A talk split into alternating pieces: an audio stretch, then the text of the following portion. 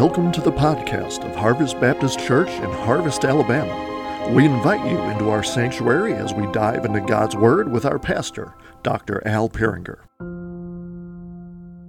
Well, tonight I want to look in Daniel chapter 12, do a quick study of J- Daniel chapter 12 tonight.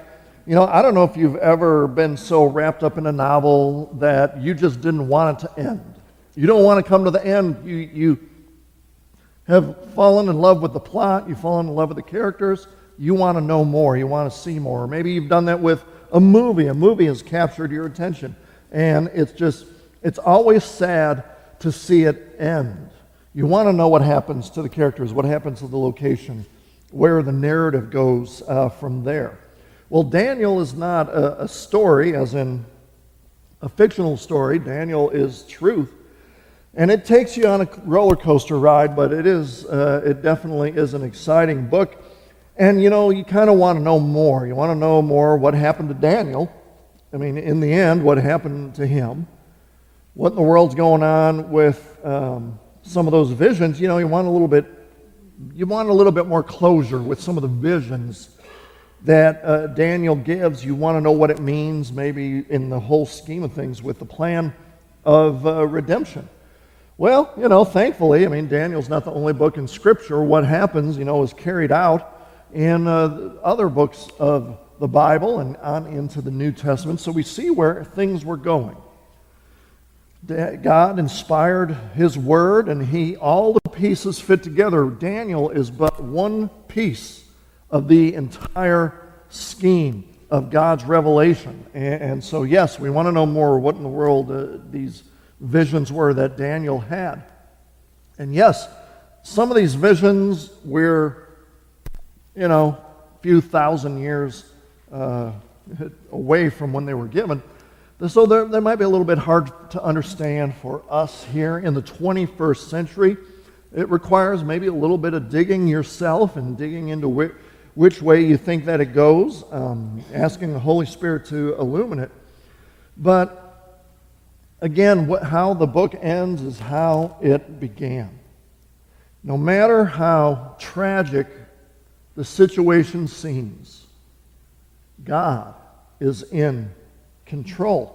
And God is taking the circumstances of the day, the circumstances of his people's lives and is moving it somewhere. It's going somewhere. We might not know where that somewhere is, but here's the thing God knows where that somewhere is. And so we trust him based on his character that he's going to get us there wherever that there is in his mind.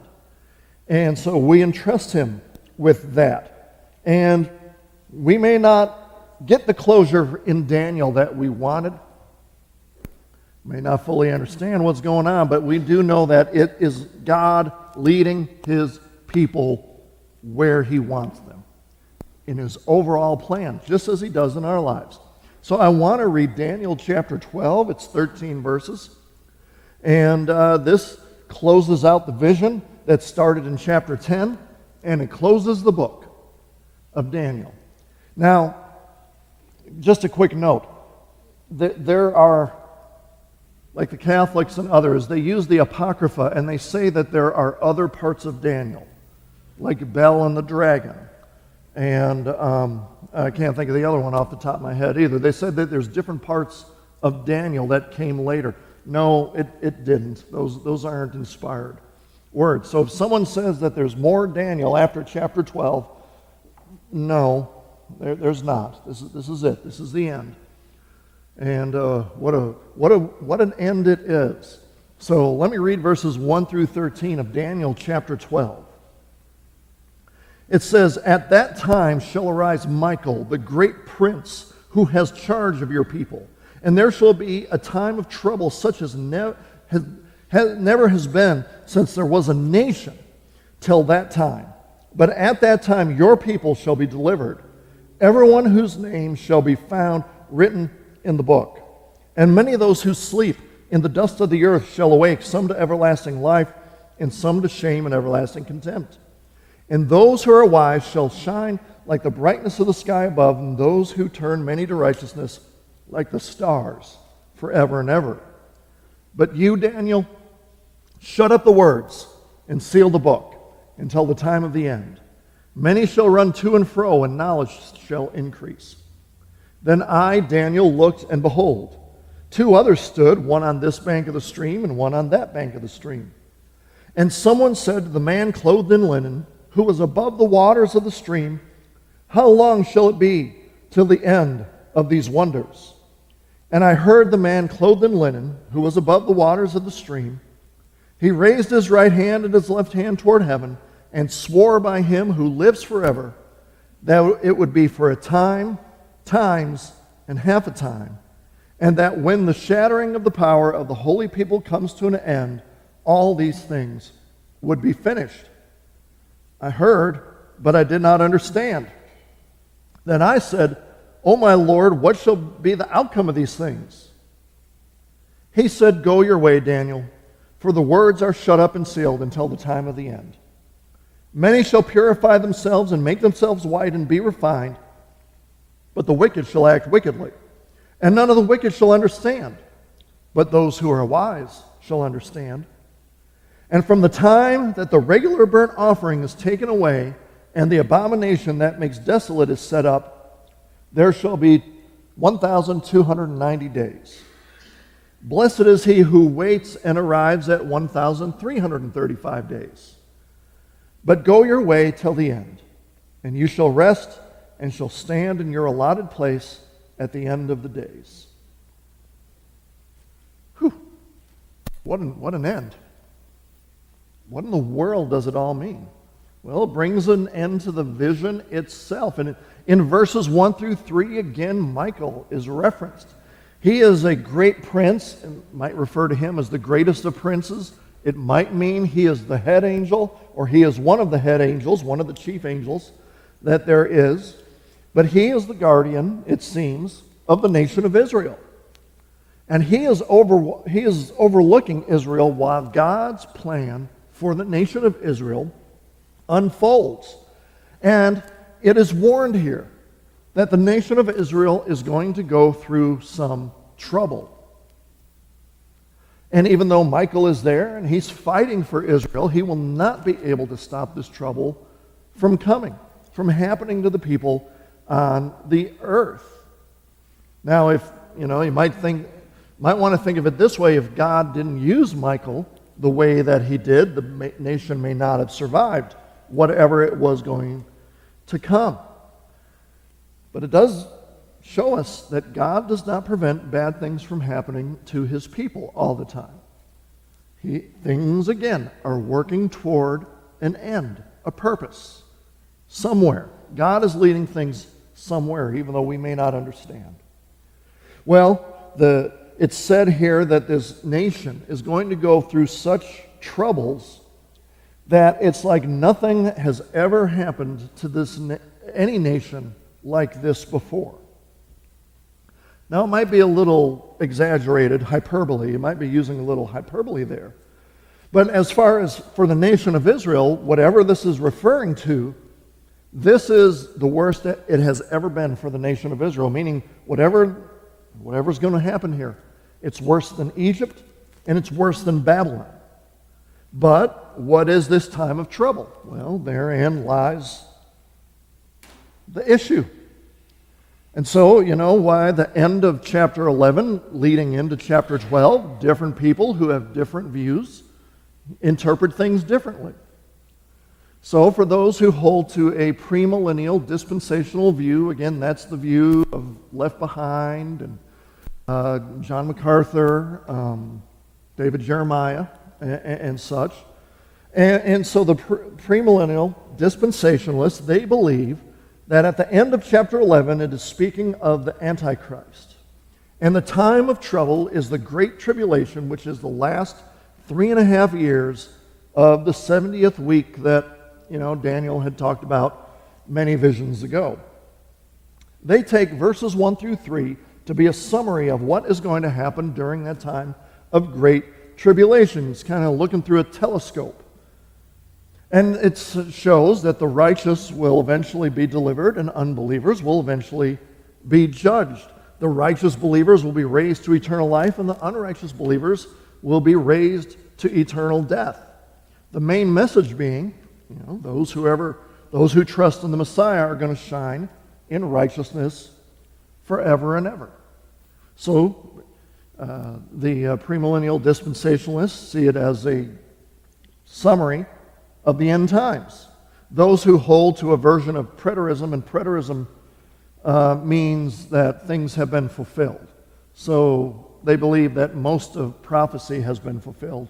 Some believe all prophecy has been fulfilled, but most people who go by call themselves preterists say most prophecy, but not all, has been fulfilled. But anyway, they say that the end of chapter 11 was talking about Herod the Great and the Romans, and they believe that the time of trouble that's being indicated are, are the times that lead to the destruction of Jerusalem in AD 70. And, and they believe this because Jesus himself used a lot of hyperbole when he referenced those times. Jesus said, when he was referring to the time of the destruction of Jerusalem in AD 70, that it would be the worst times that the nation had ever experienced. No one had ever experienced such trouble before those times.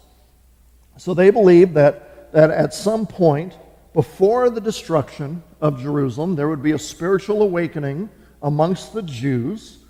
And uh, they believe that, you know, the, the references of being raised up is not talking about a physical resurrection, it's talking about Jews who would come to know their Messiah. And they, they, they look at some of the things that Jesus said to use similar uh, language in talking about spiritual awakening. For example, in John chapter 5, verse 25, he says, Truly, truly, I say to you, an hour is coming and is now here when the dead will hear the voice of the Son of God, and those who hear will live. Now, for these preterists, verses 2 and 3 speak of the Jews being uh, confronted with the person of Jesus some will have their spiritual eyes open, some will have their spiritual eyes blinded. Those who have open spiritual eyes, they will receive everlasting life in Christ. Others will reject him and be condemned. And so it's about the gospel and what it does amongst the people of the Jews. There's another view of what is going on here in chapter 12. Others believe that the times of trouble that it's talking about are the times of Antiochus IV better known as Antiochus Epiphanes, who we have run into before here in Daniel. And what it does is that it summarizes all the persecution that he is going to place upon the Jews, especially during the time when he has to return to Jerusalem from battle to try and stop or quell, however you want to put it, this rioting, this uprising, this rebellion that had come. And, and so they see the vocabulary used here as an allusion to uh, uh, what, what happens. So, you know, Antiochus Epiphanes, he comes and, and he persecutes. Well, it's talking about, they, they think that it has something to do with Isaiah chapter 53, the suffering servant. And it's talking about spiritual life. There will be spiritual life brought to the Jews. As one author stated this view, just as the suffering servant figure is resurrected and restored to a relationship with God, so his people also will be resurrected and restored to a relationship with him. The illusion served to connect God's people in Daniel chapter 12 with the suffering servant so that God's servant Israel, the, the people referred to in verse 1, is resurrected. And the concept of judgment also is implicit here, with some receiving eternal life and others eternal contempt. So, depending on how you end chapter 11, will affect how you interpret chapter 12 and the beginning of chapter 12. But the vision continues. Daniel is told to seal the book. And that's typical apocalyptic language. It, it, talks about that the truth of the words are going to be kept secret until the generation for whom that message is intended. But when the message is received. It is received with joy. It is received, it's a source of joy. It's a source of wisdom. And knowledge, it says, will, will increase. You know, some people see, see this and they think, oh, well, the internet or something to that effect. But here's the thing just because access to information increases doesn't mean that knowledge is going to increase. Just because you have a whole lot of information doesn't mean you have a whole lot of knowledge. You know what I'm saying? A lot of people have access to a whole lot of information. They sure ain't got no smarter, as my grammar you know, indicates. An increase in, in, in information is not an increase in knowledge. But it refers to the knowledge of the Word of God. It refers to the knowledge of God, but especially His Word. And this refers back to the prophet Amos. In Amos chapter 8, verses 11 and 12, God said through Amos, Behold, the days are coming, declares the Lord God, when I will send a famine on the land. Not a famine of bread, nor a thirst for water, but of hearing the words of the Lord. They shall wander from sea to sea, and from north to east. They shall run to and fro to seek the word of the Lord, but they shall not find it. And so, what this has to do, what Amos has to do with Daniel, one author explains it this way. He says, When the vision is unsealed in the days of crisis, his view during the rampage of Antiochus, then the famine for the word of God will cease. Then the word Daniel has sealed up will be available to all of them. Meanwhile, knowledge shall increase because God will enable persons like Daniel to draw meaningful observations from the flow of historical events. And so, you know, what he's saying is that the increase in knowledge is when the people see things happening, oh, that was what Daniel meant. That's what Daniel spoke about. So, increase in knowledge. But then the, the scene changes a little bit. We're brought back to where we were in chapter 10 here, you know, there's, there's the angel in white linen hovering over the stream. Then there's another angel on one side of the stream, one bank of the stream. There's, you know, another angel on an, another bank of the stream, and they're conveying all these messages uh, to Daniel. And a question is asked How long until the end of all these wonders? Well, I mean, we're given some numbers. You would think it would be easy to figure out what it's talking about, but no, not quite. We're given some language that has been used in Daniel before. It's used elsewhere as well. He said that it's time, times, and half of a time, which generally is believed to mean three and a half years, time being one year, times being two more years, half a time being half a year. And then other numbers are thrown at you 1290 and 1335. Now, in Jewish reckoning, three and a half years is 42 months, 30, 30 days per month. That would be 1,260 days. So you have 1,260 days, you have 1,290 days, you got 1,335 days. How, how in the world does that all fit together? Well, again, depending on what view you take of a lot of the visions within Daniel is how you're going to interpret it. Premillennial dispensationalists believe that the Antichrist will take away the sacrifice of the Jews in a renewed temple. He'll set up some other form of worship, and it, he'll start that at the beginning of the three and a half year Great Tribulation. So, three and a half years. They believe that Jesus will return at the end of the 1260 days. He will judge the nation for 30 days, which leads to the 1290, and then spend another 45 days setting up his millennial kingdom, 1335. Now, certain preterist views see this again as referring to the destruction of Jerusalem in AD 70. The abomination of desolations that is referred to happened when the Romans laid siege to Jerusalem in November of AD 66. This is actually prophesied through Luke, uh, Luke records this for us in Luke 21 20, when he says, But when you see Jerusalem surrounded by armies, know that its desolation has come. So that's the desolation.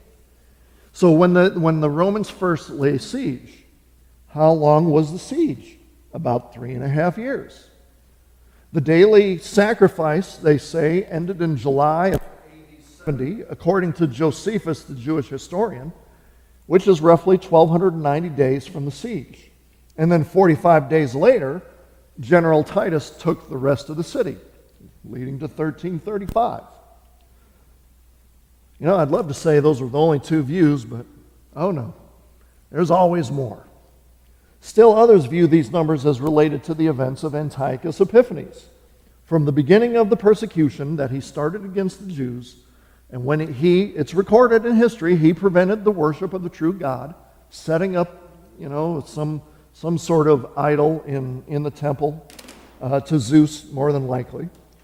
So, from the time that he stopped the, the sacrifices at the temple until his death, and the cleansing and then the rededication of the temple, those hit the 1260, 1290, and 1335 marks.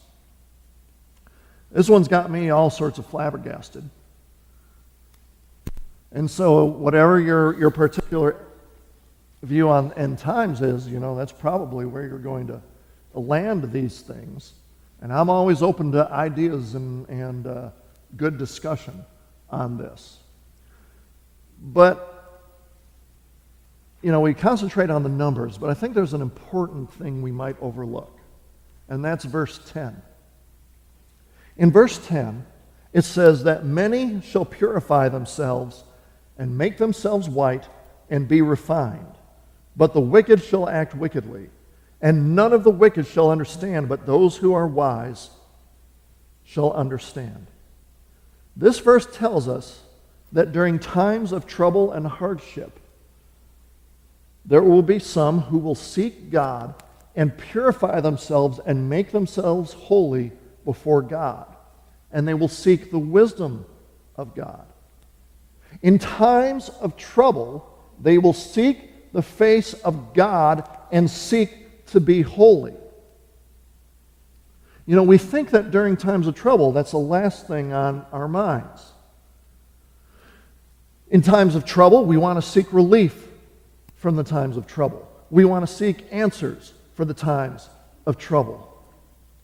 But what it says here is those who are righteous are going to seek God in their times of trouble. They're going to seek to live righteously. They're going to seek holiness. They're going to seek purity. because their relationship with God is more important than their own comfort and ease. And when they do that, it says their wisdom, they're, they're, they're going to understand, they're going to have wisdom, they're going to be wise. You know, we think, of course, in our day and age, we think more, again, more information means more knowledge or, or more wisdom. Wisdom is what do you do with the information and the knowledge you have? And so you're going through a time of trouble, you're going through a hardship, you're going through a dark night of the soul, as St. John of the Cross ta- ta- talks about it, he describes it. What are you going to do? Will you seek God? Will you seek holiness? Many will purify themselves and make themselves white and be refined. The wise shall understand. But here's the thing the wicked, what are the wicked going to do during times of trouble? They're going to act wickedly. And none of them shall understand. While God's people seek his face and seek to live holy lives, those who have never known their God, and those who have never, for our day and age, those who have never known his Christ, they will act wickedly. They will apostatize. They will depart from the faith that was once for all handed, handed down to the saints, as Jude describes it. You know, we, that's what the word apostasy means. Apostasy, to apostatize, it means to turn from your true religion. I mean, yeah, you, you claim to be a part of the religion, but you're not. because you're departing from what was handed down. If a Muslim would all of a sudden say, I want to be a good Muslim, but I don't think that Muhammad is the, the prophet of, of Allah, whatever, you forget the saying, what they say. Well, he's apostatized. He's turned from a major tenet of the faith. If people deny Christ in some way, shape, or form, they deny his deity. Maybe they deny his humanity if they deny that the Word of God is the infallible, inspired Word of God, the Bible's the Word of God, they apostatize. We are in one of those eras.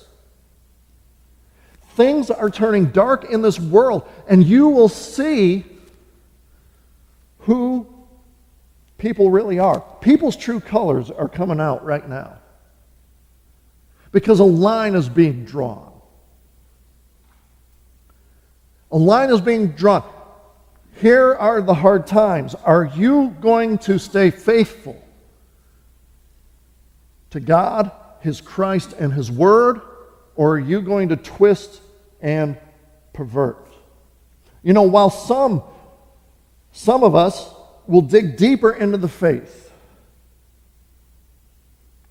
others will pervert the faith to their own ends. While some seek to purify themselves and be holy. Others are looking for excuses to twist the faith so that they can live whatever lifestyle pleases them.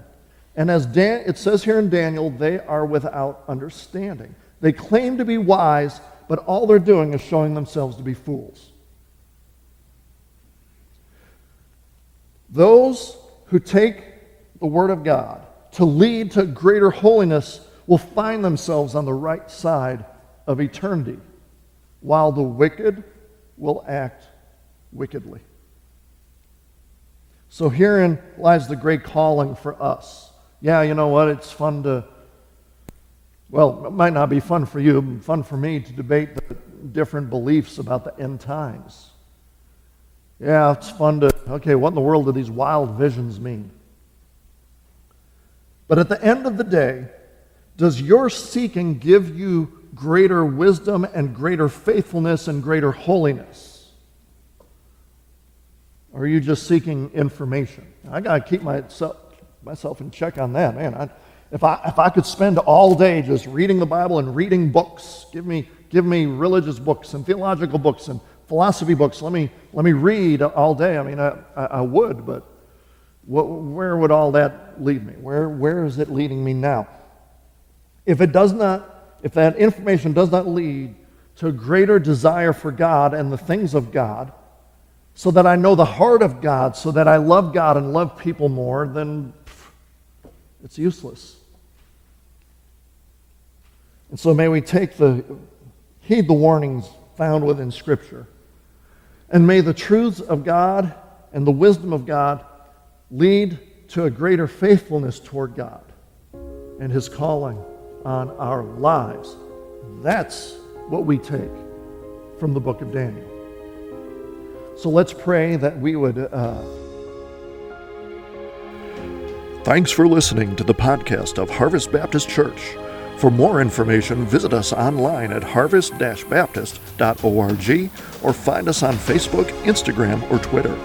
You can also find info on our children's ministry on Facebook at Harvest Baptist Children's Ministry or on Instagram at KidsQuest underscore HBC. Our student ministries on Facebook at HBC Vertical Student Ministry and on Instagram at VSM underscore HBC.